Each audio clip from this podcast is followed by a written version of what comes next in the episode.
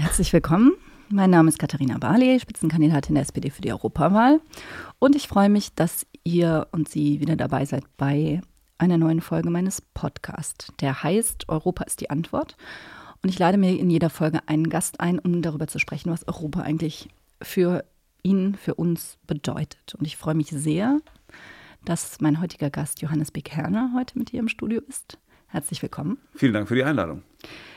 Ich glaube, ich muss Johannes B. Kellner nicht groß vorstellen. Einer der bekanntesten Fernsehmoderatoren des Landes, der im, vor allen Dingen im ZDF ähm, viele Quiz- und Unterhaltungsshows moderiert, aber natürlich groß geworden ist beim Sport. Ähm, Sender Berlin, aber dann auch noch viele weitere Stationen in der eigenen Talkshow, auch mit politischen Gästen gesprochen hat, also ein Allrounder sozusagen. Ist das so okay?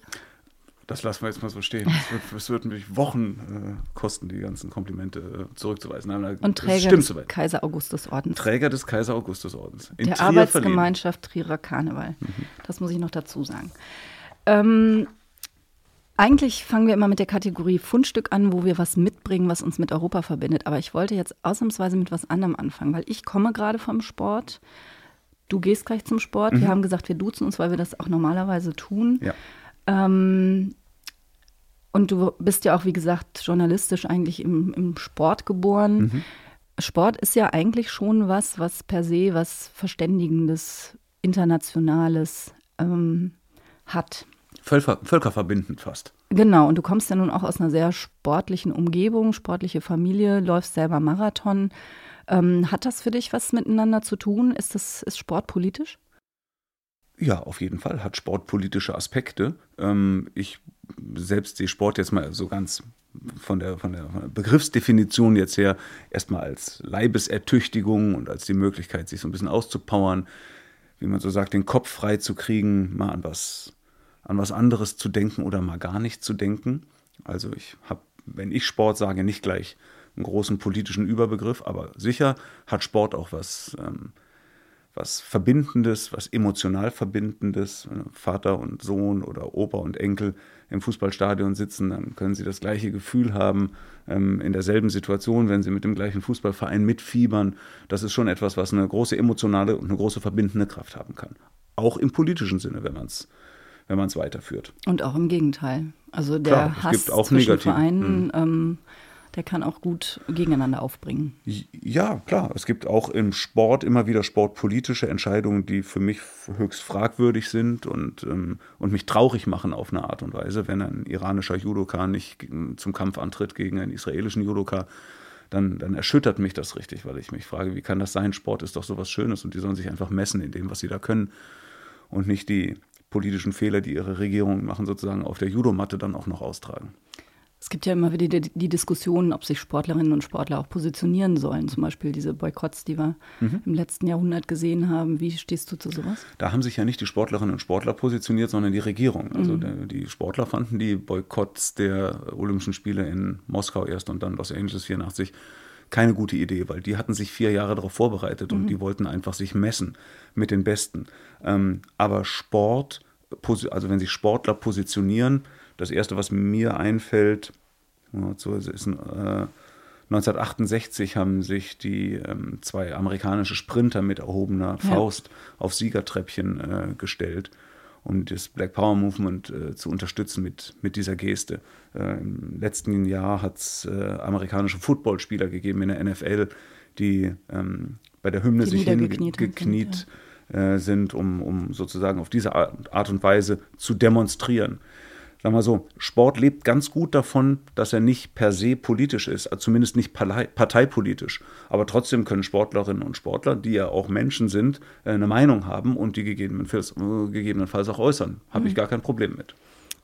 Und vielleicht auch gerade in diesen Zeiten ähm, allgemeine Statements auch abgeben, ne? denn die haben ja auch eine richtige eine riesige Reichweite, die haben eine Vorbildfunktion, gerade wenn es um Fragen geht. Also ich meine das auch überhaupt nicht parteipolitisch, um Himmels Willen, aber so Fragen einfach wie, ähm, gegen Rassismus stehen oder gegen ähm, Antisemitismus oder gegen Homophobie oder solche Dinge. Ganz klar, gibt es auch immer wieder. Ähm, da nutzen Sportlerinnen und Sportler auch ihre Plattformen, mittlerweile ja Social Media Reichweiten. Ich glaube, von den äh, größten Instagram-Accounts in Deutschland. Ich sag mal, von den Top Ten sind vermutlich drei, vier, fünf Sportler dabei, Mesut Özil und Toni Kroos und, und wie die alle heißen. Aber das Sport politische Komponenten hat, sieht man ja zum Beispiel auch an dieser Trikot-Affäre äh, mit Mesut Özil und dem türkischen Staatspräsidenten. Ähm, das kann in diese oder jene Richtung gehen. Ja. Gerade das Thema Homophobie, muss ich ganz ehrlich sagen, da würde ich es mir oft wünschen, gerade im Fußball, Mhm. dass Dass- dass mehr, mehr- Leute laut werden. Ja, sich outen. Gut, aber das ist, ähm, ja, das, das kann man sich wünschen. Es gibt ja Vereinzelte, die das tun, ja, auch, auch sehr erfolgreich, auch Nationalspieler. Ehemalige, zum Beispiel Thomas Hitzelsberger ist da ein Beispiel. Ähm, Aber viel mehr fallen mir auch schon nicht ein. Es sind, es sind wenig. Ich ja. will, ich will auch gar nicht, also ich möchte es nicht falsch verstanden wissen. Ich finde, da sind gar nicht nur diejenigen in der Pflicht, die selber, die selber betroffen sind von, Hm. auch von Anfeindungen dann, sondern vielleicht auch noch stärker diejenigen, ähm, die denen den Rücken stärken und auch eine Atmosphäre schaffen, dass man sich da ähm, einfacher outen kann. Hm, Das muss natürlich jedem selbst überlassen Genau. bleiben. Also das ist ja wirklich eine sehr individuelle, sehr persönliche Entscheidung. Aber es wäre wünschenswert, äh, dass sich da mehr zu erkennen geben. Genau, jetzt haben wir ein bisschen weggekommen vom Sport, äh, vom, von Europa. Ähm, wir haben Fundstücke mitgebracht, das gehört bei uns immer dazu. Hast du auch eins? Ich natürlich, wir bringen immer beide eins mit. Ich habe mitgebracht einen internationalen Führerschein. Führerschein aus dem Jahr 1993. Damals gab es noch keinen europäischen Führerschein, Mhm. ähm, aber man konnte dann, ähm, man brauchte für manche Länder eben solche Führerscheine. Ich erinnere mich gut. Ja, und das ist für mich so ein Symbol dafür, wie es wäre, wenn wir die Europäische Union nicht hätten. Und eine der vielen Vereinfachungen, die wir haben, weil wir uns europäisch auf ein paar Sachen verständigt haben. So ein riesiger grauer Lappen ist das, Mhm. ähm, mit allen möglichen Seiten. Natürlich 35 Jahre altes Foto. Das würde ich übrigens gerne mal Oh sehen und Gott. dann kommentieren. Ja, um Himmels Willen. Die Brille nicht dabei. Das ist doch aber, das ist so, jetzt hätte ich beinahe gesagt niedlich, aber das ist, glaube ich, es gehört sich nicht, Oh, oh. wenn man einer Bundesministerin gegenüber sitzt. Äh, doch, das ist fast niedlich. Ja. Da durftest Da du schon ich- Auto fahren, ja? Da war ich 24, glaube ich. Ja. Ja. Vielleicht ist das Bild auch noch ein bisschen älter. Es ist tatsächlich etwas. Ich wollte gerade sagen, internationale Führerscheine hat man ja nicht so ernst genommen. Da hat man auch irgendein Mm. Foto genommen. Ja, also Es gab auch noch keine biometrischen Passbilder, wie ich gerade gesehen habe. Das stimmt. Man durfte sich noch so hinsetzen, wie man wollte und lächeln und die Zähne zeigen. Ähm, aber für mich, die ich wirklich immer sehr mobil war und sehr viel gereist bin, war das, äh, war das echt ein Punkt. Ja, eine meiner ersten europäischen Erinnerungen ist mein Interrail-Ticket. Ja. Ja, das war ja auch Wie so eine da? Bahnkarte direkt nach der Schule, glaube mit 19 oder wurde 20. Hm, 9, 20 war ich. Wo seid ihr hingefahren? Spanien. Ähm, Du alleine oder hast Frankreich. du. mit Kumpels? einem, mit einem Freund losgefahren und dann andere getroffen. Das war ja lange vor Zeiten mit mobilen Mhm. Endgeräten. Da musste man Verabredungen, wurden dann, das war ein bisschen schwieriger, Mhm. äh, Verabredungen zu machen. Und haben uns dann in Südspanien getroffen, weil meine Mutter dort ein Haus hatte.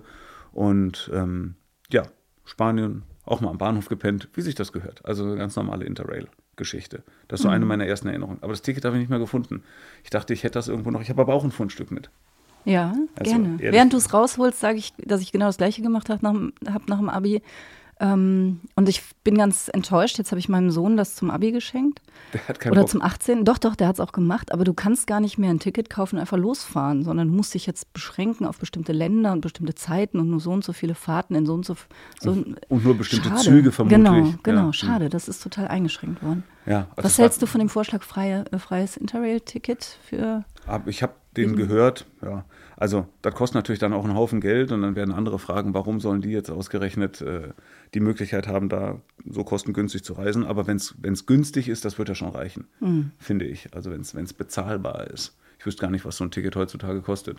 Damals hat es, glaube ich, 400 Mark gekostet. Genau, 400 Mark hat es gekostet. Das Das, sind jetzt, ist jetzt et etwa das gleiche in Euro. Je nachdem halt, du kannst da so eine ganze, so eine Auswahl halt treffen. Okay, okay. Was ist dein Fundstück? Ich habe eine 20-Pfund-Note mitgebracht. Mm. Ein Pfundstück. Oh je, dann rührst du natürlich bei gedacht, mir an können wir- der Wunde. Genau, habe ich gedacht, da können wir gleich ein paar Themen mit abhaken. Ja, genau, dann fangen wir an. Oh Das- je. Na, erstmal ist ein europäischer Gedanke von früher ja auch, dass wann immer man eine Reise gemacht hat, dass man Geld wechseln musste. Hm. Also dieses sehr dünne Papiergeld in Frankreich, diese großen Scheine, aber eben so ganz dünn. Ja, in Österreich äh, wurde mit Schilling bezahlt und was weiß ich, könnte jetzt äh, die Reihe rummachen und das ist heute nicht mehr notwendig. Also bis auf diese äh, Hm. lustigen Menschen auf der Insel. ähm, aber äh, Das ist übrigens eine meiner ersten Erinnerungen, äh, nein, nicht ersten Erinnerungen, sondern eine meiner prägenden Erinnerungen. Ähm, ich habe ja einen, einen Spanier geheiratet Und wir sind mit dem Zug nach Madrid gefahren, einmal über Weihnachten zu seiner Familie. Wir sind mit vier Portemonnaies hingefahren, hm. von Trier, einmal umsteigen in Luxemburg, luxemburgische Franc, einmal umsteigen in Paris, mhm. französische Franc und dann runter nach Spanien in Peseten. Mhm. Und dann kam der Jahreswechsel und wir sind zurückgekommen mit einer Währung und mit einem ganzen Portemonnaie voll spanischer Euro-Münzen. Da war man natürlich zu Hause auch der Star damals. Ne? War es ja noch cool, wenn du ausländische Münzen hattest. Ja, ja stimmt, stimmt. Das, ähm, das war also Jahreswechsel 2001, 2002. Genau. Also zur Euro-Einführung. Ehrlich gesagt, ich mochte das immer, das andere Geld. Ich mochte auch Peseten, äh, Scheine und Lira so mit diesen Tausenden ja, von ja, Nullen. Lira mit sehr vielen Nullen und, und äh, ja, weiß nicht, dieser 1000 Pesetenschein ist mir in total guter Erinnerung, aber es war schon eine wahnsinnige Erleichterung, als es mhm. den Euro dann gab und und, und äh, eben die Peseten und die D-Mark und der Franc und die Lira und so weiter der Vergangenheit angehörten.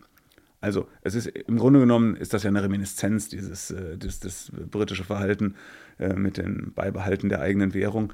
Ähm, ich finde, dass der Euro uns sehr gut getan hat, dass der vieles echt leichter macht und ähm, das gilt ja nicht nur für die Währung, sondern in Europa ist ja vieles leichter, als es vorher war. Das muss oh, man ja. ganz klar sagen. Ja, das ist mein Fund. Ich behalte ihn aber. Aber Weil, sagst, wenn ich das nächste Mal nach England fahre, werde ich ihn brauchen. Da kann man noch viel mehr dran festmachen. Du spielst auf ja, ja, klar. das an, was uns die ganzen Wochen jetzt in Atem hält. Ja, man muss ja vorsichtig sein, was man sagt, weil es kann sein, morgen ist alles wieder anders. müssen wir uns morgen wieder im Studio treffen und übermorgen auch, je nachdem, was denen da wieder einfällt. Verrückte Situation, also wirklich eine sehr ungeordnete Situation. Und ich weiß auch nicht, ob das Theater, was da aufgeführt wird, ich sage das jetzt mal mit so laienhaften Worten, ob das wirklich noch dem Willen entspricht, den die Menschen in dem ersten Referendum zum Ausdruck gebracht haben. Mhm. Also wenn man gesagt hat, ihr entscheidet euch äh, für, für raus und das hat zur Folge das und so weiter, da bin ich nicht sicher, ob die sich alle für raus entschieden hätten, mhm. weil das ist schon echt, echt schade, was da passiert. Ich finde, da geht auch bei den ganzen Diskussionen viel mehr kaputt als mit einem geordneten Brexit, so unangenehm ich den finde, ähm, hätte kaputt gehen müssen. Ist das ein Plädoyer für ein zweites Referendum? Also politisch, glaube ich, ähm, wäre das eine Möglichkeit, wobei ich damit natürlich die Hoffnung verbinden würde, dass die sich dann anders entscheiden, so wachgerüttelt nach dem ganzen Theater. Aber ich bin gar nicht sicher, ob sie sich anders mhm. entscheiden würden. Man täuscht sich da ja manchmal auch, was sozusagen der breite Wille ist. Aber ich glaube, das wäre eine Lösung, weil sich doch so vieles verändert hat und weil die Leute jetzt so viel genauer wissen und sich mit der Materie viel intensiver auseinandergesetzt haben. Das, das, erste, das Ergebnis des ersten Referendums war ein, ein ängstliches Ergebnis. Mhm. Wenn die Menschen äh, Sachverhalte nicht mehr verstehen, dann entwickeln sie so eine, so eine Muschelmentalität, dann ziehen die sich zurück, dann, dann verschließen die sich, dann, dann ist alles andere auf einmal fremd und unangenehm und, und, und sie kennen es halt einfach nicht. Und, und das war, glaube ich, das war ein angstgetriebenes Votum, das erste. Und ich glaube, dass Angst kein guter Berater ist. Und jetzt, wo die Leute mehr wissen und vielleicht auch mehr wissen, wo die wirklichen Probleme sind, wo sie also mit einem gewissen Recht Angst in Anführungsstrichen haben könnten, aber eben auf der anderen Seite auch wissen, wo sie um Himmels Willen keine Angst haben müssen, weil so vieles so wahnsinnig gut funktioniert, dass sie dann zu einer anderen Entscheidung kommen würden. Aber sicher bin ich mir nicht. Du? Nein, gar nicht. Ich war ja neulich wieder dort. Ich habe mir die nordirische, nordirisch-irische Grenze mhm. angeschaut, da mit ganz vielen Leuten gesprochen und war danach noch in London. Mhm. Und die interessierten Kreise sind natürlich fleißig dabei, die Geschichte zu erzählen. Es ist die EU, die das Ganze so kompliziert macht und ähm, da insbesondere auch gern die Deutschen. Und ähm, das war ganz spannend. Ich habe, weiß ich nicht, zehn Interviews geführt und die fragten mich dann immer, ja, aber eure Industrie, eure Autokonzerne, die sind euch doch, die stehen euch doch in den Füßen, dass ihr jetzt endlich euch mal bewegt und dass ihr auf uns zugeht. Und die, also ich habe manchmal das Gefühl, die Geschichten, die auf der Insel erzählt werden, sind völlig andere als die, die hier erzählt werden. Und deswegen bin ich mir überhaupt nicht sicher, wie so ein zweites Referendum ausgehen würde. Es ist ja schon eine, eine, streitige Auseinandersetzung. Ich will nicht sagen ein Krieg, das ist es ja auch nicht, aber eine streitige Auseinandersetzung, wenn es Streit gibt dann ist die Wahrheit äh, der erste Verlierer. Mhm. Das ist ja ein bekannter Spruch und das ist hier sicherlich auch so. Die Leute erzählen sich halt die Geschichten, die sie gern hören wollen oder die sie bestärken in dem, was sie sowieso denken. Das ist vielleicht ein einfacher Weg. Ich würde sagen, es ist ein schlichter Weg. Ja, der natürlich durch die modernen Kommunikationsformen auch ja. befördert wird. Also die Filterbubbles, ähm, die wir alle kennen in den sozialen Netzwerken, tragen dazu ja das ihrige auch, auch bei. Es gibt einen zweiten Punkt, weshalb ich also ich war immer für ein zweites Referendum, schon mhm. vor zweieinhalb Jahren. Schon vor dem ersten? Ja, ehrlich gesagt ja. ja also ich habe wirklich, äh, oder ich weiß nicht, ob vor oder unmittelbar nach dem ersten Referendum mhm. habe ich das schon gesagt, weil aus genau dem Grund, den du genannt hast, man wusste eigentlich so wenig. Und es gibt ja gar keinen Beispielsfall. Also mhm. niemand wusste das, das konnte man gar nicht wissen. Was heißt eigentlich jetzt so rausgehen aus der mhm. Europäischen. Union? Und dann habe ich schon sehr früh gesagt, das war jetzt eine Grundsatzentscheidung, akzeptiert, jetzt verhandeln wir. Und dann, wenn man sieht, was heißt das eigentlich, dann fragt man nochmal, ist das wirklich das, was ihr wollt? Ich sehe im Moment allerdings die Schwierigkeit, ich, ich mag dieses Land echt sehr. Ne? Ich mhm. habe enge Bindungen dahin über das die Familie meines Vaters und ähm, ich sehe dieses Land so zerrissen im Moment. Mhm. Und ich habe schon auch die Befürchtung, natürlich wünsche ich mir, dass sie drin bleiben, klar. Aber wie bleiben die dann drin? Also das wird ein, das ist ein total zerrissenes Land im Moment. Mhm. Alt gegen Jung und Land gegen Stadt und also wirklich.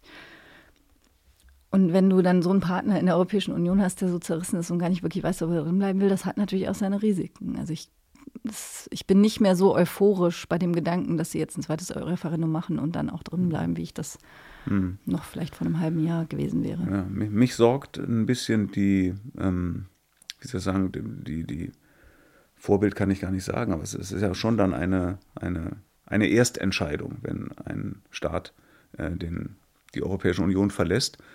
Und wenn das hier auch angstgetrieben war und vielleicht wirtschaftliche Gründe hat und so weiter, es gibt ja durchaus andere Länder, in denen gezündelt wird mit dem Gedanken. Das mhm. ist ja nichts, was die Briten für sich haben. Die haben jetzt das Referendum gehabt und haben also eine, in einer Volksbefragung eine Entscheidung herbeigeführt. Mal gucken, ob es so bleibt aber es gibt andere Länder, wo mit dem Gedanken, mit antieuropäischen Gedanken gezündelt wird. Und dann hat es schon eine politische Komponente, die mir sehr unangenehm ist. Mhm. Also ich denke an Ungarn, ich denke an, an Polen auf eine Art und Weise. Und ähm, ich finde das äh, keine schöne Entwicklung. Absolut. Mhm. Wobei ich war in, in beiden Ländern und die, die Zustimmung zur Europäischen Union ist in beiden Ländern gewaltig in der Bevölkerung. Also die würden nicht auf die Idee kommen, rauszugehen, weil sie ja auch davon leben. Gerade Orban lebt davon, hm. dass er das Geld von der Europäischen Union bekommt. Da sollte man eher darüber nachdenken, ob man das an, einfach so an, weiter. An dem Hahn einfach ja, mal dreht. Ja. ja. Hm. Und Polen, die Bevölkerung ist ja, gehört ja zu den proeuropäischsten, die wir überhaupt haben. Und das hat sich noch gesteigert. Also meine Wahrnehmung ist tatsächlich, dass der Brexit in den anderen Ländern dazu führt, dass die Zustimmung eher steigt. Aber das kann auch. Aber äh, politisch gibt es nationalistische Entwicklung. Absolut, ja. absolut. Und, ja. und die empfinde ich als unangenehm und die oh, ja. sozusagen die, der, den Gedanken Nationalismus zu Ende gedacht heißt, äh, wir alleine. Genau, wir und das jedenfalls halte ich für einen falschen Weg. Ja, oder ja, first und ja, und am Ende alleine und das halte ich für einen falschen Weg. Ja. Aber zerrissene Länder gibt es auf der ganzen Welt. Gibt es in Amerika, die sind auch zerrissen. Ja, das wäre jetzt auch mal meine nächste Frage gewesen. Du bist ja unheimlich viel unterwegs in der Welt, mhm. ähm, auch gerade für diese, für diese Charity-Projekte, für Herz für Kinder und auch für andere Dinge, für deine Stiftung. Ähm, du hast ja dann auch so ein, oder bekommst vielleicht eher auch mit den Blick von außen auf Europa. Wie, wie nimmst du das wahr? Wie wird Europa gesehen in anderen Teilen der Welt? Also ich glaube, dass Europa ähm, nachlassende Wirkung hat. Wenn man mhm. sich, also jetzt mal, ich nehme nehm einfach mal Bevölkerungswachstum. Ähm, ich habe mal gelesen, wir sind jetzt noch, ähm, ich glaube, siebeneinhalb Prozent der Weltbevölkerung. Und in 40 oder 50 Jahren sind wir noch zwei Prozent der Weltbevölkerung. Ich weiß nicht, ob die Zahlen exakt stimmen, aber die, die, Dimension, die, die Dimension, die Hausnummer dahinter stimmt in jedem Fall. Das heißt, wenn Europa als Europa, was wir auch immer damit verbindet, politisch, wirtschaftlich, kulturgeschichtlich, was auch immer, bestehen will, Bestand haben möchte, auch in seiner Wirkung, dann geht das einfach besser zusammen. Weil die Franzosen und die Engländer und die Rumänen und die Deutschen und die Polen sind alle nur ein ganz kleiner Teil von Europa. Mhm. Mal mehr Einwohner oder mal höheres Bruttosozialprodukt, aber nur ein kleiner Teil. Geht gemeinsam immer besser. Und ähm, selbst wenn du Cristiano Ronaldo heißt, kannst du alleine kein Fußballspiel gewinnen. Ja, das ist einfach, das geht mit anderen zusammen besser. Mhm. Und diesen Gedanken sollte man sich mal vergegenwärtigen. Was ich wahrnehme, wenn ich so unterwegs bin, dass, ähm, dass Europas Wahrnehmung schwächer wird. Also dass zum Beispiel, war ich jetzt gerade in Asien oder sogar in den letzten anderthalb Jahren zwei oder dreimal. Und wenn man dann so Zeitungen dort blättert, so dass man so Nachrichten aus Europa, muss ich sagen, muss man schon genau, sehr genau suchen. Oder es ist dann eben gerade was ganz Wichtiges gewesen. Mhm. Dann schon. Ähm, dieser pazifische Raum, sage ich mal, also asiatische und dann von dort aus sozusagen über Japan nach, nach Amerika. Mhm. Das, das hat schon eine stärkere Bindung, so empfinde ich das. Ähm, oder eine stärker werdende Bindung. Und wenn man als Europa eine Wahrnehmung haben will, dann am besten Hand in Hand. Mhm. Das muss ja nicht immer gestreichelt und gekuschelt werden, aber am besten Seite an Seite. Mhm. Ja, das ist ja auch eine amerikanische Strategie, sich eher Richtung pazifischem ja. Raum. Das hat ja der vorherige Präsident schon angefangen, genau. einfach um was anderes zu machen, um was Neues zu machen. Aber die, ich sag mal, die großen Mächte, die großen Bewegungen, ohne dass ich jetzt äh, ein politischer Stratege wäre, aber einfach so als Zeitungsleser kriegt man das ja ein bisschen mit. Das sind die amerikanischen äh, Entwicklungen mit all dem, was da passiert. Das sind die chinesischen Entwicklungen mit einer Form von Expansion Richtung Afrika. Ähm, äh, da habe ich so das Gefühl, dass äh, ich sag mal, das Schloss von Heidelberg an Bedeutung nachlässt. Und, und, das ist aber sehr schön eigentlich. Ja. ja. Also die europäischen Werte sind einfach auch schöne. Ne? Also Na klar. ich sehe das vor allen Dingen beim Thema Datenschutz. Da haben wir es ja jetzt mal geschafft mit dieser Datenschutzgrundverordnung, die nicht überall so super beliebt ist, aber mhm. ähm, wo wir jetzt mal gesagt haben, wir, wir machen was als Europa, was ganz anders ist, als die anderen das machen würden. Die Amerikaner würden sowas nicht machen, die Chinesen würden sowas um Himmels Willen nicht mhm. machen. Also, dass du definierst, die Daten gehören erstmal dir und du entscheidest, was, was damit passiert.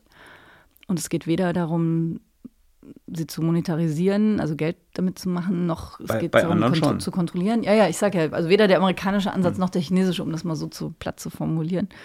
Und dass wir damit jetzt momentan echt äh, einen Exportschlager haben. Ich hatte Mark Zuckerberg letzte Woche im, im Büro und der mir echt sagte, bei aller Vorsicht immer, mhm. ne? Mhm. aber der sagte, Datenschutzgrundverordnung würde Facebook jetzt auf der ganzen Welt seinen Aktivitäten zugrunde legen. Wie gesagt, bei aller Vorsicht.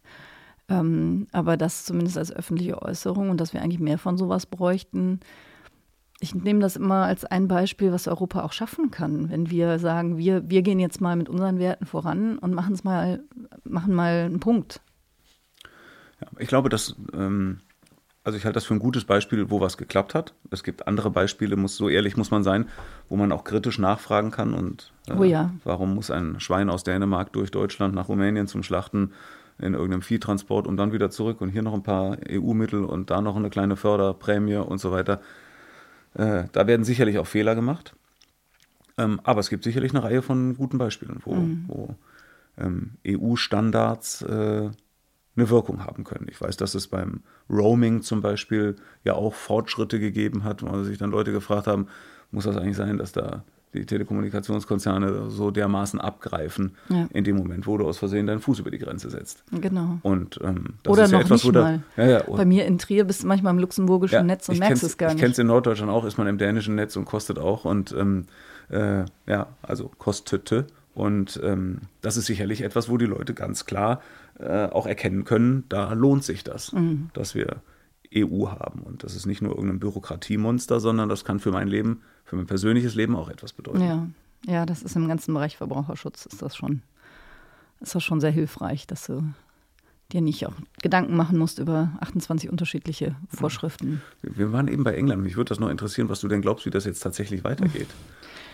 Also also ich muss dir ganz ehrlich sagen, ich war eine Zeit lang relativ sicher, wie das weitergeht. Nämlich, dass es tatsächlich ein zweites Referendum geben würde. Mit dem Ergebnis? Ähm, da war ich nicht sicher. Ich habe aber glaub, immer eher äh, geglaubt, dass es nochmal ein, ein Brexit-Votum wird, weil die Stimmung mir eher so zu sein scheint in der Bevölkerung. Aber mittlerweile, also jetzt wird ja tatsächlich diskutiert, eine Verlängerung nochmal der Frist um, um ein Jahr oder mhm. sowas. Das hätte ich noch vor drei Wochen nicht für denkbar gehalten und ich glaube, die meisten mit mir.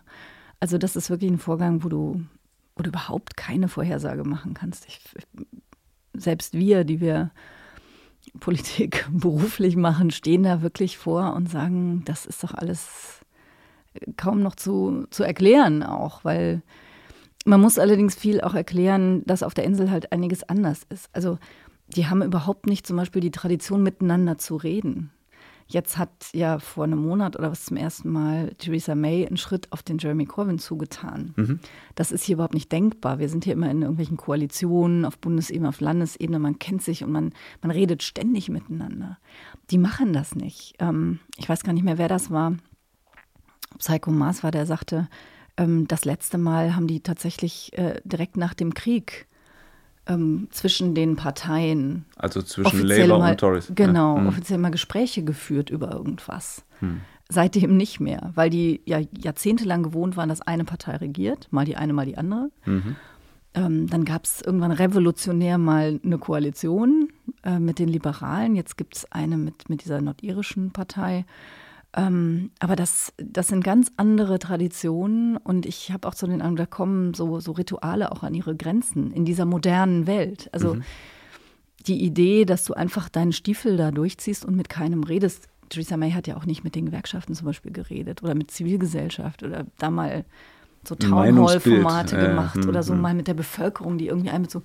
Nichts dergleichen. Das, das ist wirklich überlebt. Wie, wie weit ist es denn so, dass eine innenpolitische britische Auseinandersetzung im Grunde genommen die ganze Diskussion dort überlagert? Also dass jetzt auch der Labour-Chef äh, sozusagen sein Spielchen spielt und die Premierministerin am ausgestreckten Arm verhungern lässt. Dann geht die ins Parlament mit acht Anträgen, die erst von der eigenen Partei alle um die Ohren gehauen werden und so. Also ähm, wie viel Innenpolitik steckt in dieser Diskussion um die Entscheidung, die ja eine wahnsinnige außenpolitische Wirkung hat. Der ganze Brexit ist innenpolitisch gesteuert, also getriggert. Hm. Das war ja schon am Anfang. Äh, Cameron hat im Wahlkampf gesagt, ich werde ein Referendum abhalten, in der Erwartung, dass er es nicht müsste weil er damals mit den, mit den Liberalen zusammen war und er auch davon ausging, nach den Umfragen auch ausgehen konnte, dass die wieder zusammen regieren. Mhm. Und die Liberalen waren strikt gegen ein Referendum. Also er hat das angekündigt und hat gedacht, ich muss es gar nicht durchführen. Mhm.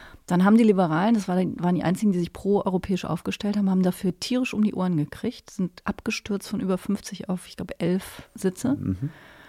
Und dann musste Cameron auf einmal alleine regieren und musste dieses Versprechen einlösen, was er gar nicht wollte. Und dann kamen diese ganzen Oberschicht ähm, Zöglinge, die sich auch alle seit 100 Jahren kennen, ja, Cameron und Johnson, die, die, die waren schon in derselben Schule, glaube ich, als sie 15 waren oder so. Ähm, Haben und, sich und, frisurentechnisch ein bisschen auseinanderentwickelt. das stimmt. Aber dann, weißt du, Johnson, der eigentlich, der war ja mal Bürgermeister von London, der eigentlich ein Pro-Europäer ist, hm. der sich dann aber dagegen aufstellte, weil Cameron sich dafür aufstellte, ja das ist alles Innenpolitik. Und ähm, die, die Labour-Leute machen auch keine glückliche Figur, das will ich gar nicht bestreiten, aber man, ich will sie einen kleinen Ticken in Schutz nehmen, weil die Labour-Wahlkreise sind die mit dem höchsten Brexit-Anteil und die mit dem höchsten Remain-Anteil. Das sind immer die extremen Wahlkreise. Weil da, äh, was weiß ich, das Menschen sind, mit Migrationshintergrund verstärkt leben. Genau, oder diejenigen, die halt ähm, sich besonders bedroht fühlen, Wales zum Beispiel, wo es besonders wirtschaftlich mhm. schwierig ist.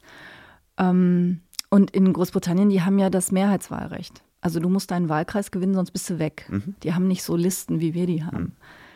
Das heißt, die, die sind schon darauf angewiesen, das zu tun, was ihre, was ihre Wähler dann auch votiert haben. Mhm. Und deswegen hast du in der Labour-Partei halt eine totale Zerrissenheit. Du hast die einen, die, die sind eigentlich alle mehr oder weniger pro-Europäer, aber manche, die sich halt diesen, diesen hohen Brexit-Zustimmungsraten auch verpflichtet fühlen. Mein, wo mein Vater herkommt, mhm ähm, Lincolnshire, sehr äh, landwirtschaftlich geprägt. Mhm.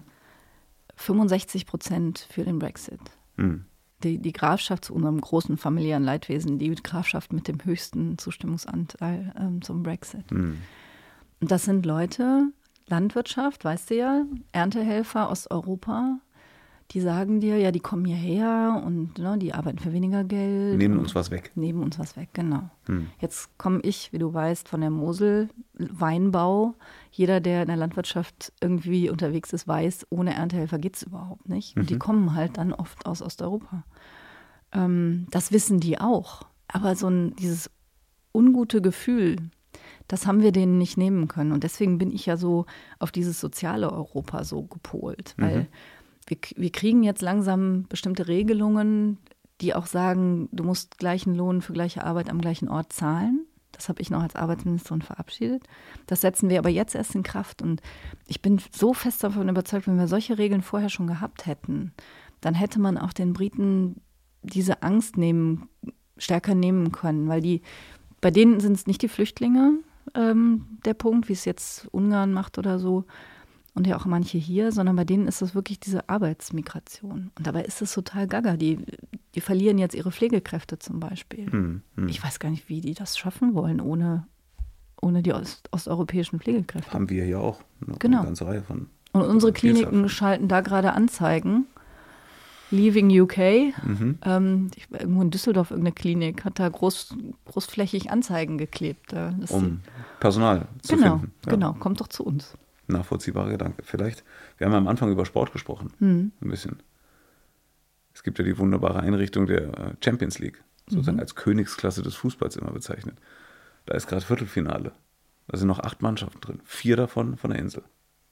Wow. Vier britische Mannschaften. Wie schade wäre das, wenn man das mal zu Ende denkt und auch im Sport wirken lassen würde. Und wir kein City, kein Liverpool, kein Tottenham, kein Chelsea oder United ist es, glaube ich, ähm, dabei hätten in Spielen gegen Barcelona, gegen Turin, gegen Bayern München oder Borussia Dortmund. Also da wird mir irgendwie was fehlen, wenn ich mir das zu Ende vorstelle.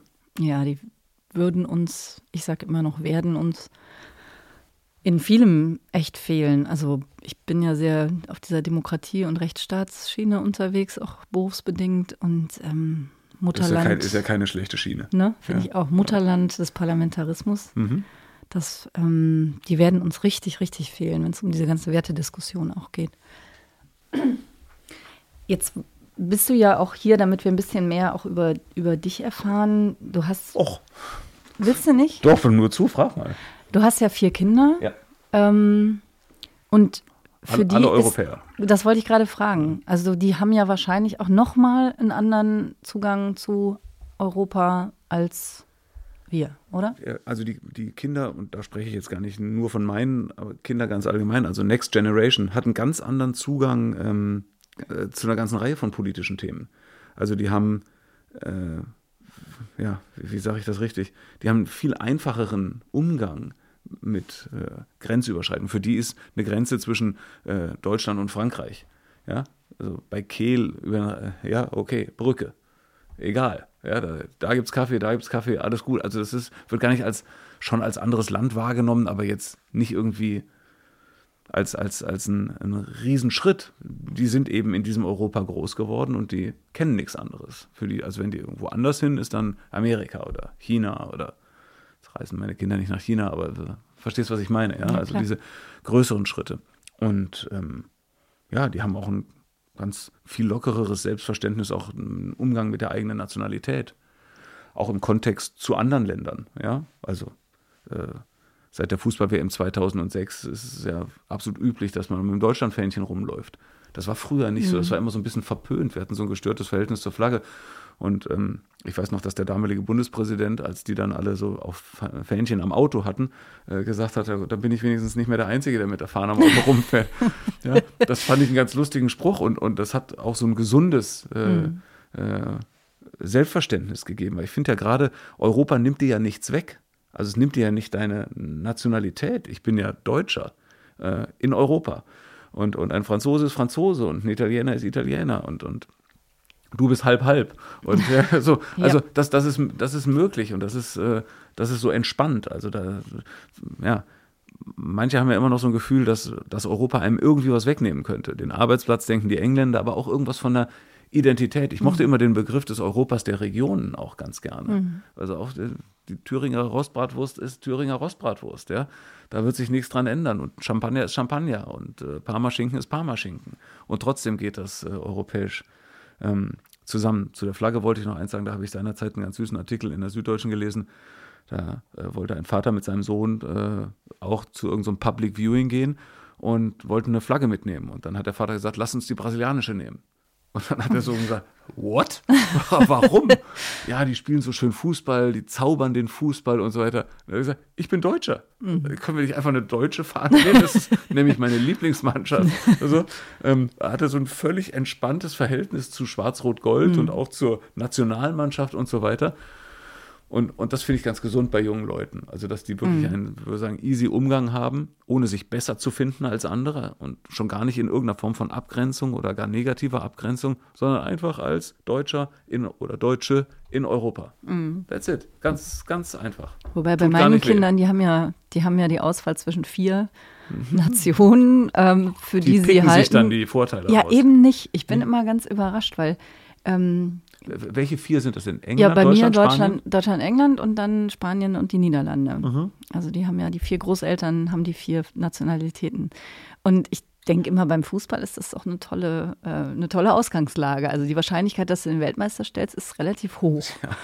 Ähm, Aber du musst dann vier Trikots kaufen, damit sie das passende anhaben. Ja, interessanterweise halten die ganz selten, eigentlich nie, ähm, für Deutschland. Ich weiß nicht, woran das liegt, ähm, ob das dann zu einfach ist. Weil ähm, mein, mein jüngerer Sohn, jetzt oute ich ihn ein bisschen, sorry. Der arme ähm, Ja, eben, das mache ich eigentlich sehr ungern. Hat er bestimmt ganz gern. Er, er hört es wahrscheinlich gar nicht.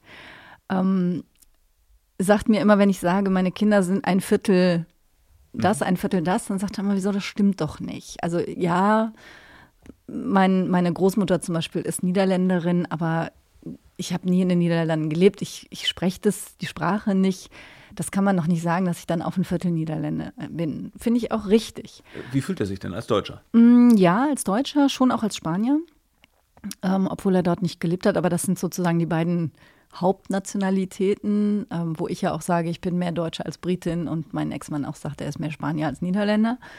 Ähm, aber bei den, bei den Fußballmannschaften, da stehen dann doch Spanien und, und England ganz weit oben. Die sind ja auch gut. Ja. ja, auch in den Zeiten, wo es dann mal nicht so gut läuft. Also da sind meine, meine Kinder schon sehr treu. Ähm, aber ich wollte noch mal bei, bei deinen Kindern nachhaken. Hm. Ist denn für die so, haben die ein Gefühl, dass Europa, dass sie da was tun müssen, dass da eine Bedrohung ähm, da ist, wie es ja viele gerade bei den Älteren, also bei den viel Älteren auch erleben? Insgesamt äh, ist die Generation zumindest in der Breite nicht so politisch, so empfinde ich es aber es ist schon manchmal Thema.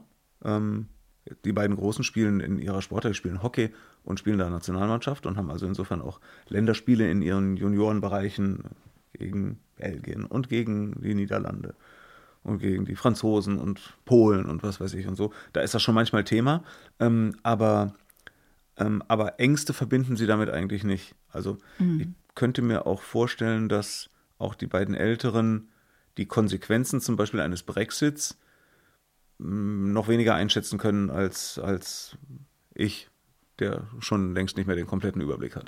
Das wäre jetzt meine nächste Frage. Hast du, empfindest du das richtig als bedrohlich, als Sorge um diese ganze Union? Siehst du da das, die Gefahr eines kompletten Scheiterns? Das ist ja ein sehr großes Wort und, und ich mag das gar nicht ähm, ich mag das gar nicht mitdenken, dieses Scheitern. Also Im Sport sagt man, ein Trainer, der sagt, wir sind nicht im Abstiegskampf, der ist mittendrin. Ja. Und, und deshalb das will mit ich, dem vollsten Vertrauen durch die Bundeskanzlerin. ja, genau, das volle Vertrauen, ja. Rückendeckung, ja. Mit Messer in der Hand. Ähm, deshalb will ich diesen Scheitern-Gedanken ähm, gar nicht denken. Ich glaube, dass die Europäische Union vor extremen Herausforderungen steht, also wirklich extremen Herausforderungen, auch mit den ganzen nationalen Anliegen, die unter dem Dach ja auch ausgefochten werden. Ähm, vielleicht irgendwann bestimmte Prinzipien über Bord gehen lassen muss. Ich weiß das nicht, wie die Diskussionsprozesse da sind, ob in vielen Fragen immer noch Einstimmigkeit zum Beispiel mhm. richtig ist oder ob auch Mehrheitsentscheidungen möglich sein müssten, um einfach auch zu Entscheidungen zu kommen. Das ist aber einfach nur eine Frage, die ich mir stelle. Ich habe wirklich keine Antwort drauf. Ganz ehrlich, ich ich sorge mich nicht um den Bestand der Europäischen Union. Ich mhm. persönlich mhm. habe diese Sorge nicht. Ich finde es dennoch jammerschade oder fände es jammerschade, wenn Großbritannien ähm, austritt aus der Europäischen Union, weil es für mich ein, ein, ein Pfeiler Europa mhm. ist. Das ist einfach auch nicht irgendwie, ich will keinem anderen Land zu nahe treten, ich sage jetzt auch keinen Namen, aber es ist nicht irgendein Ländchen, sondern es ist einfach, mhm. es ist ja ein, ein ein Monsterland. Groß. Im positiven Sinne. Ja, im besten Sinne, ja. Monster ist das falsche Wort. Es ist ein Riesenland mit einer mhm. wahnsinnigen Tradition, mit, ähm, mit vielem, was sie auch ähm, gegeben haben. Also was sie, was mhm. sie auch Europa oder der Welt gegeben haben. Nicht nur Heil, sondern auch Unheil, wie das immer so ist. Da müssen wir ja sozusagen ähm, ganz besonders leise sein. Aber es gibt eben auch total viel und deshalb fände ich es echt schade. Mhm. Im Übrigen liebe ich es, nach England zu reisen. Ich mag das einfach echt gerne. Und ich äh, mag auch den Regen in Liverpool. Gibt es irgendwas, was du dir immer mitbringst, wenn du nach Großbritannien fährst? Drei Punkte von der Enfield. Ah, das ist zumindest mein liebstes Mitbringsel. Aber es gibt jetzt nicht so, Nicht ein ähm, bestimmter Tee oder eine Süßigkeit nee, oder Weingummis. Nee, ja, doch, die muss ich manchmal mitbringen. Es gibt spezielle Weingummis da, die so ein bisschen fester sind. Mhm. Ja, ähm, habe ich auch schon mitgebracht. Schokolade gibt es manchmal ganz gute. Ähm, ich habe neulich im Supermarkt oder bei Freunden zu Hause gesehen und dann auch im Supermarkt so Wiener Würstchen, das, was wir Wiener Würstchen nennen, die heißen da, also zumindest diese eine Marke, Bavarian Frankfurter. das finde ich, find ich lustig. Und schmecken ähm, fürchterlich. Also nee, Würstchen nee, nee, nee, nee, Nein? Nein, die schmecken oh. wirklich gut. Also ähm, muss jetzt vorsichtig so, sein, dass man sich nicht, nicht ne? mit allen Veganern, ja, das sind die Dänen. Ja, ja, Rote, ja die rosa, haben die aber auch Pölser. Oh, ganz grässlich. Ja, ja, ja. Nee, also die haben gelben Käse, die Engländer. Das habe ich immer nicht verstanden. Mhm. Was macht den Käse da so gelb? Also, was ist denn da schiefgelaufen? Ja.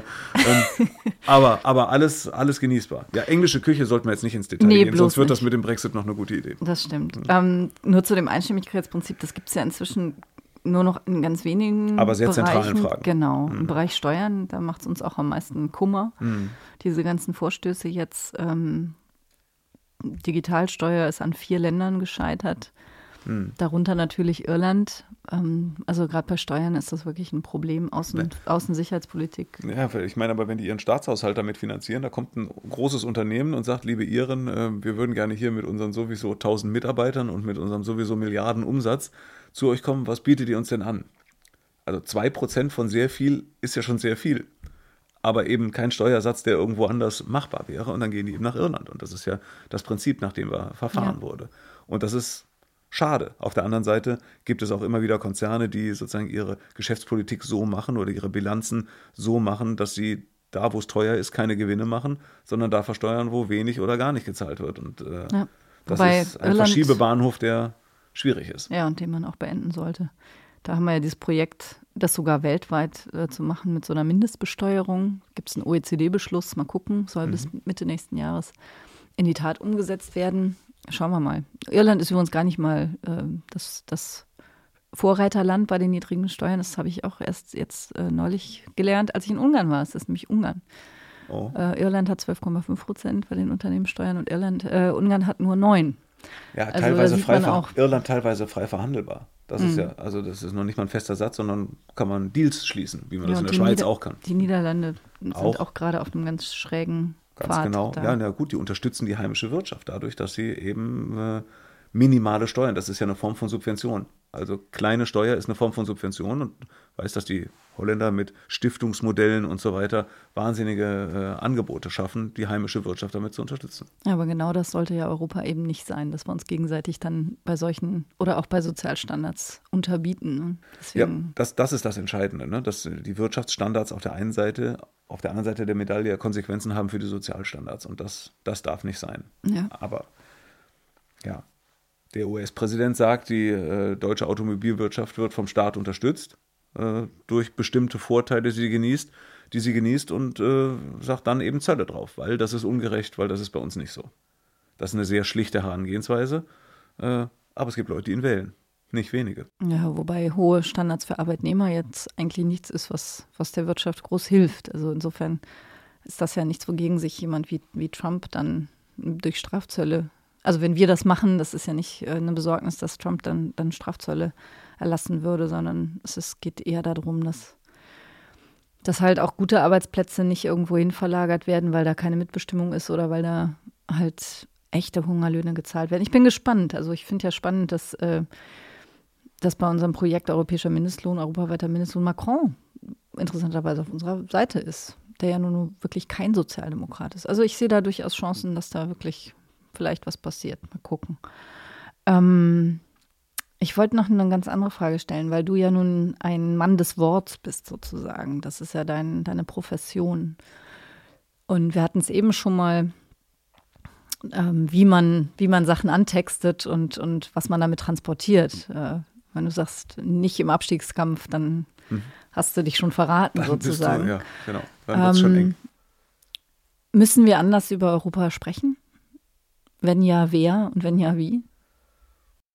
Ja, also man könnte jetzt schnell antworten und sagen, ja, positiver und die positiven Dinge herausstellen und, und Werbung machen mit dem, was wirklich gut läuft und sich nicht verrückt machen lassen mit den kleinen Problemchen, die es natürlich gibt oder auch mit den großen Problemen. Aber ich glaube, dass es so einfach nicht ist. Also, dass dafür auch ähm, zu viele Menschen schon ein zu starkes auch ähm, ja, negativ gefärbtes Bild von, von Europa haben. Ähm, ich, ich würde, weiß jetzt aber das Sprechen denken jetzt. Ich bin nicht vorbereitet auf die Frage und kann dann jetzt nur hm. antworten, was mir in dem Moment einfällt. Es gibt eine Reihe von ganz positiven Symbolen. Also mhm. zum Beispiel der Pulli, den du trägst, mit der zwar leicht veränderten, aber doch mit der Europaflagge drauf. Ich finde diese blaue Flagge mit den gelben Sternen eigentlich schön.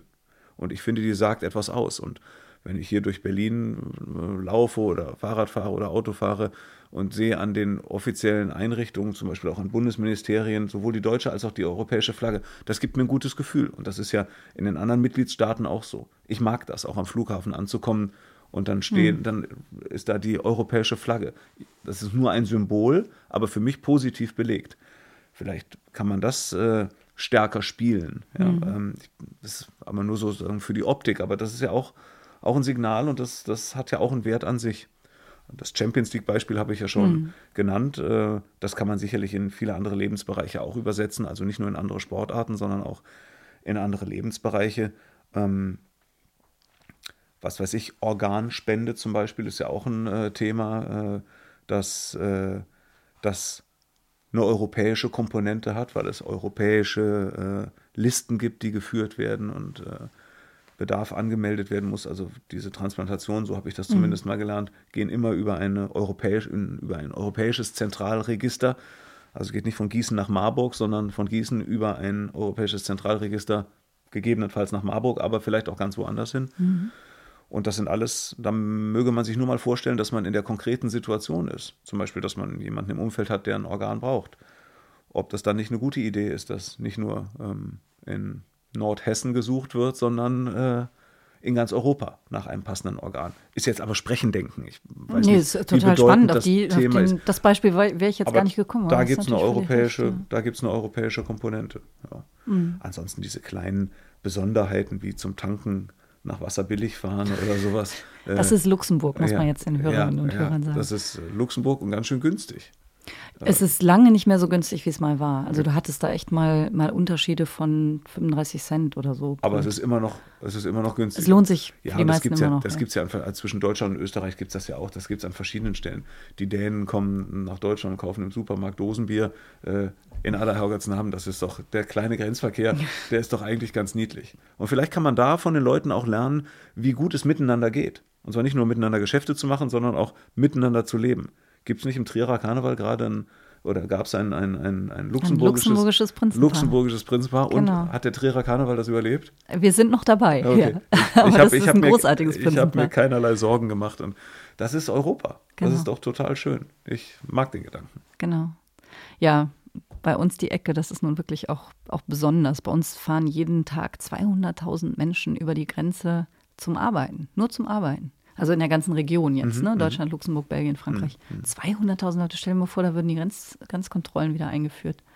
Also bei uns würde alles zusammenbrechen. Nicht alles. lustig. Nicht nee, lustig. ist überhaupt nicht lustig. Und wir, wir sind ja in der Situation mit Luxemburg, dass, ähm, dass unsere Arbeitskräfte dorthin unbedingt wollen und dorthin gehen, weil sie da mehr verdienen und die Steuern da niedriger sind. Luxemburg hat natürlich eine sehr spezielle Voraussetzung für sowas.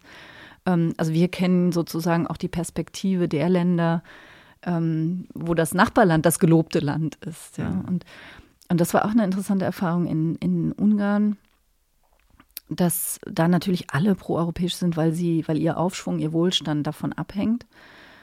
Aber die sagen, wir hätten gerne ähm, diesen Wohlstand durch Europa und nicht in Europa. Was meinen die damit? Die meinen damit, dass ganz viele ähm, Menschen aus Osteuropa dann nach Deutschland beispielsweise oder mhm. in andere Länder gehen, um dort zu arbeiten und das halt die Familien total auseinanderreißt. Das kennt man ja auch aus Polen.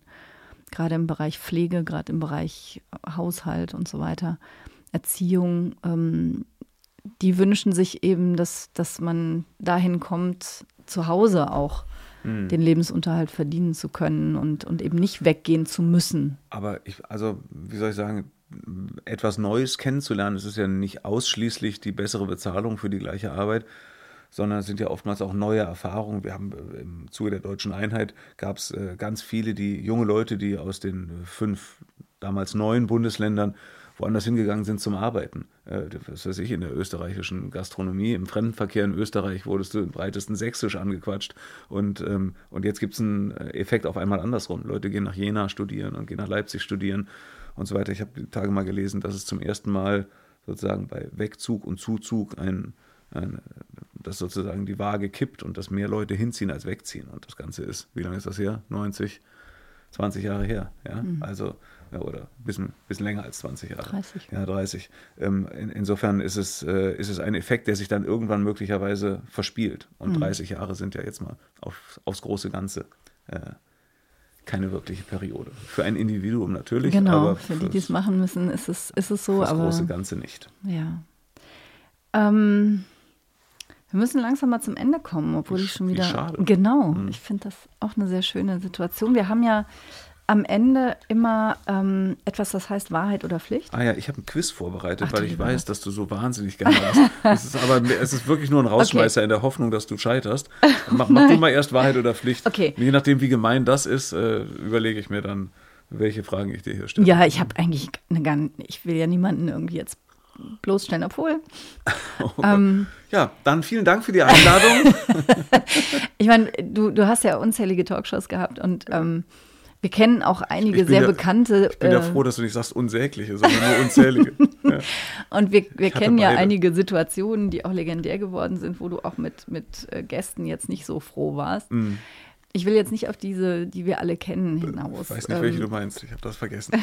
sondern, sondern mehr darauf, also gibt es einfach Leute, du musst die auch nicht mit Namen benennen, aber gibt es welche, wo du danach gesagt hast, den oder die lade ich definitiv nie wieder ein? Ja. Und warum? Weil da so viel dummes Zeug geredet wurde, dass ich gesagt habe, das habe ich jetzt einmal gehört und das möchte ich nicht nochmal hören. Oh, da wäre jetzt natürlich spannend. Wenn habe ich befürchtet, dass die Nachfrage kommt, aber ich bin Politik, froh, dass wir vorher eine Politik, Vereinbarung geschlossen Sport, haben, wie das Schauspiel. Bitte? Achso. Welche, ähm, welches Genre wenigstens? Eher Fernsehen. Okay. Fernsehnasen, also eigene Gut, Spezies. Dich, eigentlich musstest du aber noch gar nicht antworten, weil jetzt hast du ja gar nicht Pflicht gehört. Ach so. Aha, ich hätte nur, okay. du, hättest gar nicht antworten müssen. Ich hätte Gottes dir vorher noch sagen Ich ziehe die Frage Pflicht. zurück. Ich habe gelogen eben. Okay. Hm. Weil Pflicht wäre, wenn, wenn du dich dafür entscheidest, dass du in irgendeiner deiner nächsten Sendung? öffentlichen Äußerungen also. oder auch hier ähm, dazu bereit erklärst und es auch tust, äh, ein flammendes Plädoyer hältst, zur Wahl zu gehen. Gar nicht irgendwen zu wählen, sondern überhaupt wählen zu gehen. Ähm, ob du das tust, kannst du dir überlegen, was von den beiden du jetzt machst. Äh, jetzt habe ich ja schon geantwortet. Und aber so, aber, aber wenn darf, darf man auch beides machen? Ja, und das wenn du es machst, dann so, dass wir es rausschneiden können und irgendwo äh, Social Media mäßig setzen können. Nur, dass du sagst, wählen gehen. Aber überlegst dir. Kannst noch mal fünf Sekunden nachdenken. Ja, nachdenken ist ja gar nicht das. Mein Vater sagt nachdenken immer, schade. Vordenken wäre besser. Ähm, ähm, ja, also ich habe ja das eine schon beantwortet, äh, wahrheitsgemäß, aber ich will mich auch der Pflicht äh, nicht entziehen. Ich, äh, ob es flammend wird, weiß ich nicht. Du kannst das. Wenn, bin ich sicher, jetzt liegt die Latte hoch.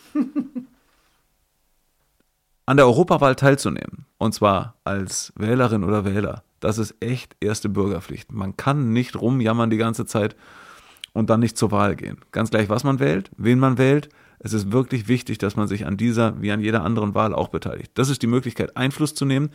Das ist die Möglichkeit, die Richtung mitzuentscheiden. Das ist die Möglichkeit, einen Kandidaten oder eine Kandidatin zu unterstützen, die man mag, von der man glaubt, von dem man glaubt, dass er oder sie Europa nach vorne bringt. Und insofern kann ich nur jeden herzlich bitten, selbst zu wählen und alle anderen in seinem Umfeld auch aufzufordern, wählen zu gehen. Bei Androhung von schwerem Angeflaumen. Ja. Also Europawahl ist Pflicht. Bravo, das habe ich reingeklatscht. Aber, aber jeder andere auch. Jeder andere auch. Absolut. Ich finde das eine Freude, wählen zu dürfen. Ich finde das ganz toll ich meine, oftmals bin ich äh, unterwegs und mache dann Briefwahl und das mhm. finde ich eigentlich langweilig, mhm. weil viel schöner ist dieser Moment auch ins Wahllokal zu gehen und so und dann wirklich in dem Moment das ganz erhabene Gefühl zu haben, ich entscheide mit. Ja, das geht mir ganz genauso. Ich versuche auch die Briefwahl zu vermeiden, wo ich immer kann. Ja, also du wolltest jetzt aber noch was. Ja, nee, nee, ich wollte, ähm, ich mit hab, mir hab, anstellen. Nee, ich habe gehört, dass du, äh, dass du mal die Empfehlung bekommen hast, nicht in Quiz-Sendungen zu gehen. Das ist auch wirklich gut, aber manchmal kommt die Quiz-Sendung auch zu dir. Oh Gott. Und wir haben, wir haben eine Sendung, ich muss gar keine Werbung dafür machen, weil die erfreulicherweise so gut läuft, die heißt Quiz Champion und, und die lebt davon, dass wirklich, also da sind wirklich Leute, die extrem viel wissen. Also die auch, also extrem viel wissen. Und zu diesen Menschen zähle ich dich auch und deshalb werde ich dir jetzt aus einer Schnellraterunde, eigentlich müsste man sagen Schnellwissensrunde, werde ich jetzt, ähm, werde ich dir jetzt Fragen stellen und du musst, wie das in der Sendung auch ist, ähm, innerhalb von 60 Sekunden sieben Antworten richtig haben. Innerhalb von 60 Sekunden. Kann jemand die Zeit nehmen? Ja, hier sitzen ja so viele Menschen drumherum. Einer muss die Zeit nehmen und, und einer muss mitzählen, wie viele richtige sie schon hat. Weil ich bin nicht multitaskingfähig. Und ich mache das jetzt hier vom Handy runter und habe äh, hab meine Brille nicht auf. Also das ist auch für mich jetzt wirklich mühsam. Ähm, Frau Dr. Barley, sind Sie bereit? Dann beginnt das Duell mit Bundesjustizministerin Dr. Katharina Barley jetzt. Dann kommt 3, 2, 1. In welcher Sportart versucht man vom Pferderücken aus einen Ball ins Tor zu schlagen? Polo. Richtig. Welche, welcher Komiker hatte 1994 mit dem Lied Katzeklo seinen großen Durchbruch? Ähm, äh, ähm, Man kann auch weiter sagen. Ja, aber ich weiß, wer es ist. Ja, ähm, wenn es zu lange äh, dauert. Helge Schneider. Richtig. Das Ohmsche Gesetz beschreibt das Verhältnis von Strom, Spannung und Äh, sag weiter. äh, Energie. Nein. Nein, Ja. Widerstand Widerstand, ja. Welches osteuropäische Land hat bis Ende Juni die EU-Ratspräsidentschaft inne? Rumänien. Das ist richtig. Plié, Jeté und Arabesque sind Fachbegriffe welcher Tanzsportart? Ballett. Welche ZDF-Moderatorin sagt am Ende von Leute heute immer, alles wird gut? Nina Ruge. Möge sie recht haben. Richtig. Welche Oktanzahl hat Benzin der Sorte super bleifrei mindestens? 98. Falsch, 95, 98 ist super. Wir hier mal, wofür steht die Abkürzung SU, die immer wieder in Textende zu finden ist? Hier unten. Ja, in, an welchem Meer liegt die Küste Brasiliens? Ähm, äh, Atlantik. Das ist richtig. So, sieben richtige in einer Minute und 24 Hundertstel. Geht das noch? Ja, also da will ich ein. Ach komm. Also eigentlich machen wir eine sehr harte Tür, aber ich würde sagen, da ich dich ja überfallen habe, ähm, gut, das hast du gut gemacht. Das hast du danke. gut gemacht. Ich trau, ja, ich, wir haben es auch gespielt im Auto und ich hab, bin gescheitert an. Ganz peinlich. An dieser Stelle endet Willst der Podcast. willst du- willst du das Nein, nicht jetzt doch noch nein, verraten? Nein, nein. ich habe echt viel gewusst. Und wir, haben, wir spielen das Spiel so, dass man zehn Fragen in Reihe richtig beantworten muss. Und ich bin bei der neunten gescheitert, aber ich Komm, wusste nicht, auf welchem Kontinent die Wüste Gobi ist. Ich hatte zwei zur Auswahl und habe mich für den falschen entschieden. Oh. Wüsstest du es? Asien. Ja, hätte ich dich mal als Joker gehabt in dem Fall. Ich habe sie nach Afrika verlegt Mhm. und das hat das Spiel beendet. Ja, das ist so wüstenaffin irgendwie, ne? Bei Wüste denkt man an Afrika. Ja, genau. Und ich habe aber zwischen Asien und hin und her und habe mich dann einfach, ich habe es einfach nicht gewusst. Das Aber das ist schon gut. peinlich. Nein, ich meine neun in Folge. Ich kenne jetzt die anderen, ich kenne jetzt die anderen acht Fragen nicht. Alle so dieser Kategorie. Nee, nee, schon auch manchmal welche dabei, wo man dann kurz überlegen muss. Ähm, Und das machst du im Auto. wir haben das jetzt gerade im Auto, wir spielen es auch mal im Zug oder auf längeren Reisen. Schön. Ja, ich mag das eine total gerne. Ja, ich, Ja. ja ich, ich mag das. Viele Europafragen dabei diesmal. Und die, und Interessanterweise. die kannst du, da gibt es dann. Nee, es gibt jetzt, wir haben keine Kategorie Europa, aber man merkt das so, so beim, beim Durchgehen der Fragen, dass doch eine Reihe hier mit der Ratspräsidentschaft und so weiter. Oder wir hatten auch die Frage, wie viele Mitgliedstaaten die Europäische Union hat. Muss man ja gucken, wann man die Frage Ja, stellt. genau. Muss man vorsichtig sein. Ja, und ähm, das macht großen Spaß. Ich, ich habe sowas ganz gern. Wir betteln uns dann immer ein bisschen. Das ist das Sehr ist schön. Ich habe noch ein Geschenk für dich, weil du ja meinen Pulli so schön findest. Ja. Und der ist jetzt mittlerweile ja schon legendär. Das habe ich aber vorher nicht gesagt, sondern das habe ich ja erst in der. Du bist aber gut vorbereitet. Ja, natürlich. Also wer hierher kommt und Mhm. sich dem aussetzt, sich mit mir eine Stunde zu unterhalten und ähm, dann spontan auch antworten zu müssen, der soll nicht mit leeren Händen gehen. Mein wunderschöner, wie ich finde, legendärer Europa-Hoodie, also äh, der ist neu, das ist nicht Mhm. meiner, sondern es ist ein neues Exemplar. Ähm, ja, ich mein, ich war ja schon mit Guido Maria Kretschmer im, im äh, Podcast hier und der hat dann gleich gesagt, er zieht ihn auch mal in der Sendung an. Also Okay. kannst du dir ja auch Tu- mal überlegen. Tu dir keinen Zwang an. Also, ach mal, das ist wirklich der Hoodie, ja? Weil Ja, du hast ja, den Pulli ist, an. Ich habe jetzt den der- Pulli an, den habe ich von meinen ähm, Leuten, von meinen ähm, Genossinnen und Genossen in Mecklenburg-Vorpommern, Mecklenburg-Vorpommern heißt es, äh, bekommen, Mhm. weil mein Hoodie in der Wäsche ist. Aber du kriegst einen Hoodie. Ich überlege mir, ich werde ihn auch irgendwo anziehen. Ähm, vielleicht bei einem Champions League-Spiel. Auch gut. Und der ähm, Trick an der Geschichte eine, ist. Wenn eine englische Mannschaft spielt. Genau, vorne fehlt nämlich ein Stern und der ist dafür hinten auf dem der ist, Rücken. Der ist noch nicht ganz weg. Der ist noch nicht ganz weg, nein. Und wenn sie es sich doch nochmal überlegen, dann müssen wir äh, vorne wieder draufmalen. Ja, oder? Mach ich ich meine, ich mein, dass die immer schon eine besondere Rolle hatten, das, das steht ja fest. Insofern haben die sich vielleicht immer so gefühlt, wie es auf dem Pulli drauf ist. Das kann auch sein. Vielen herzlichen ich Dank für die Einladung. Ich bedanke mich ganz, ganz herzlich, dass du auch deine ganze Spontanität hier reingebracht hast und ähm, für das Quiz und für deine proeuropäische Haltung und den Wahlaufruf. Ganz herzlichen Dank. Ich danke dir sehr herzlich für die Einladung und das hat wirklich großen Spaß gemacht und ich wünsche alles Gute. Dankeschön.